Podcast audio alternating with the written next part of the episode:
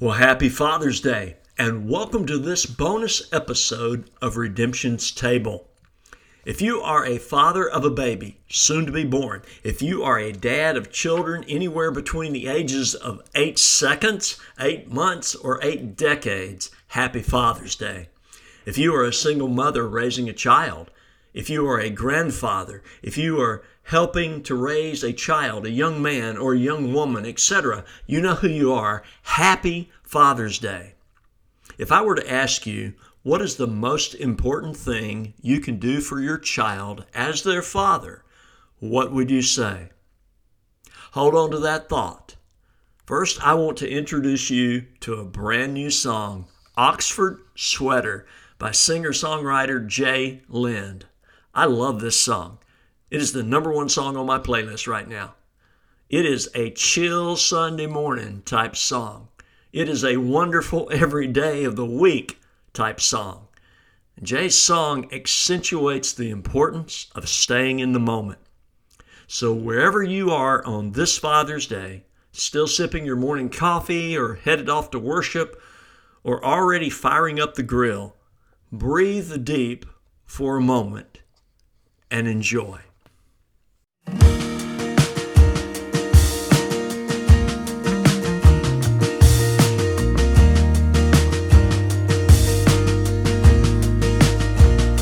I saw it in the crosswalk keeper. He was wearing neon, holding up a sign. He was passing out the peace with two fingers. Something we agree on when it's hard to find. And that one woman had an Oxford sweater. Started seeing Latin somewhere in my mind. It said something like the truth knows better than what you hang your hat on, what you try to hide. And I I turn the lights out. And then I heard it in the subway station. Someone playing trumpet, I was walking by. Six was coming just to test my patience. Tied up like a puppet, running out of time. A kid was trying to get his mom to listen. She was caught up in an algorithm state of mind. He was finding what his mom was missing. Hope he tells her all about it on the other side.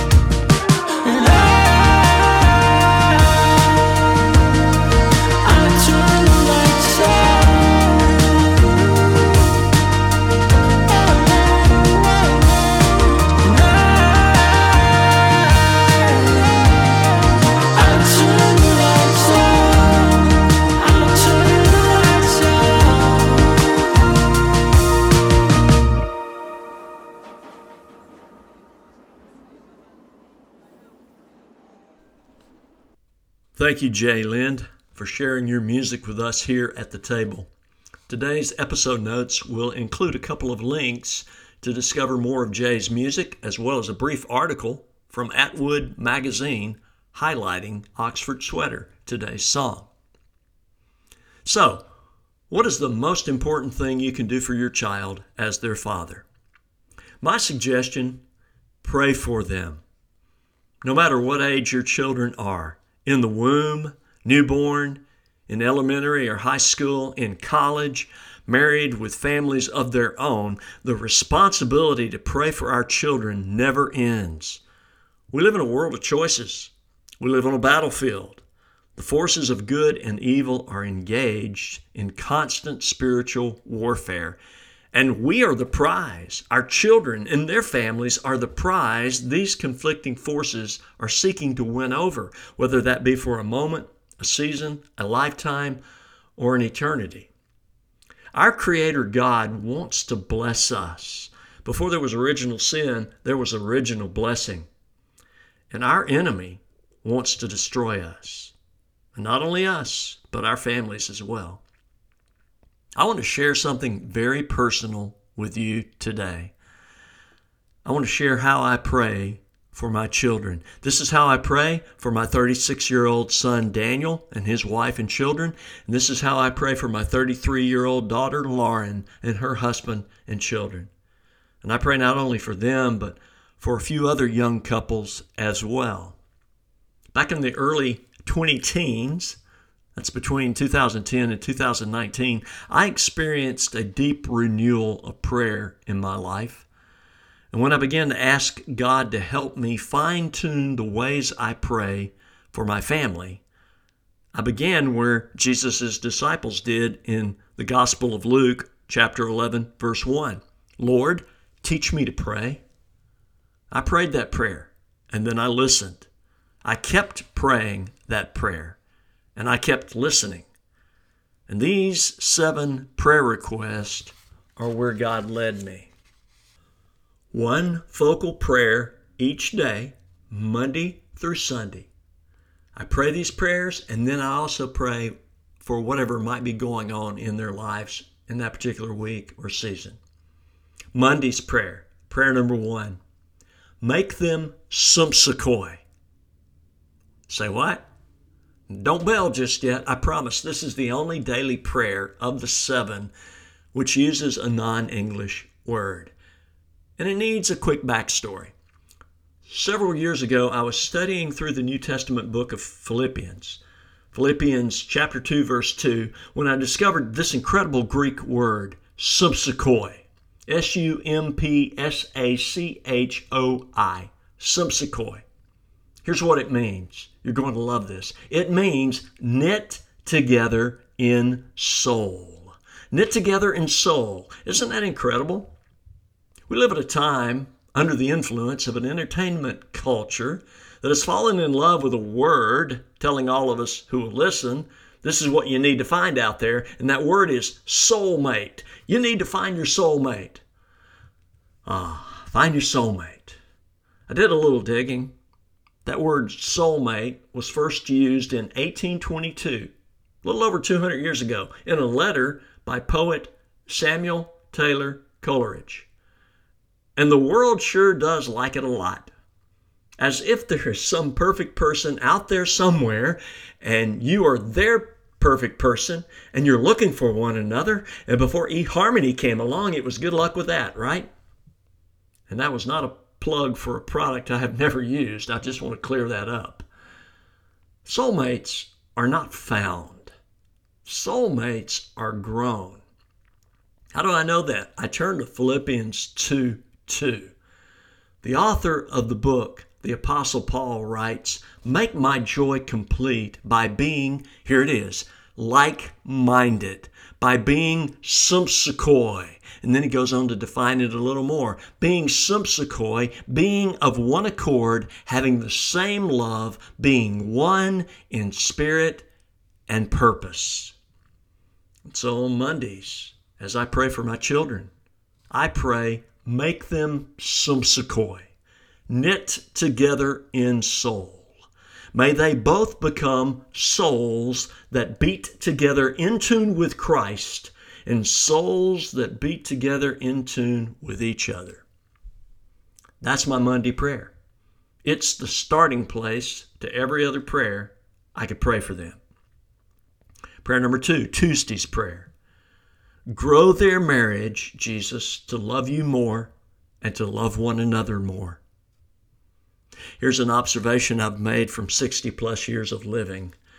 There seems to be a disconnect between the love we have for God and the love God wants us to have for others, especially those within our own families sometimes. It's as if we drag each other to a house of worship on Sunday mornings to celebrate heaven and then treat one another like hell a lot the rest of the time.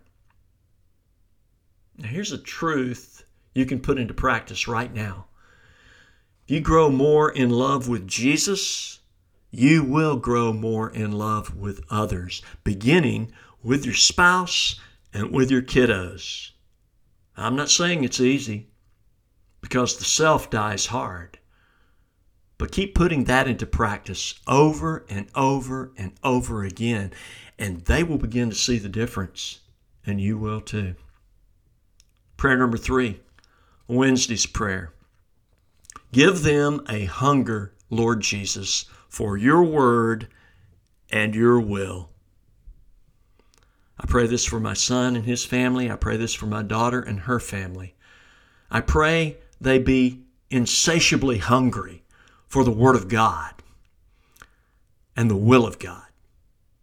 Now, I need to add this. This is for all the prayers. Whenever we pray for someone else, and this is truly a mystery to me, God's Spirit takes our prayers and works them in ways we cannot imagine. God knows our deepest need. He knows the deepest needs of the people you are praying for. He knows what spiritual warfare the enemy is using in all of our lives at any given time. He transforms our prayers in ways only He can to bring about His best for our children's lives. But He does not violate anyone's free will.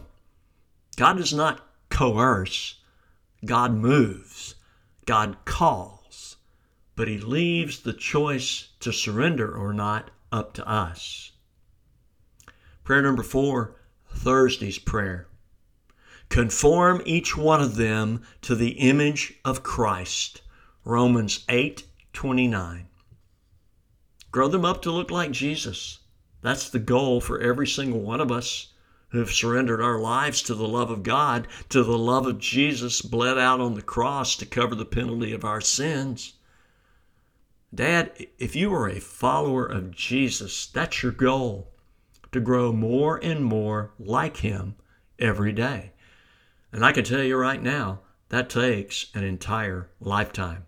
I'm not there yet, but I keep on wanting to be, and I hope you do too. If not, ask Jesus to help you get there. Those are the first four prayers. The final three prayers are more like blessings or benedictions than prayers. Prayer number five, Friday's prayer. May you always be permitted, Abba Father, to do everything you desire in their lives. Prayer number six, Saturday's prayer. May your kingdom take over this relationship as well as the little princes and princesses being raised within that relationship, within that family, within that home. Prayer number seven, Sunday's prayer. May their family lean in towards you together on this day you have set aside for all of us to worship you and to restore us. Those are my seven prayers. Feel free to borrow some of these requests as your own, as you also pray Luke 11 1 for yourself. Lord, teach me how to pray. Teach me how to pray for my wife or my husband. Teach me how to pray for my children. I encourage you to pray that prayer for yourself and then be still and wait for God to answer. Well, I wish you a wonderful day of being a dad, of being a husband.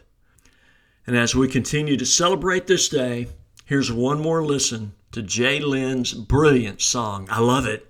Oxford sweater. God bless. See you next time at the table.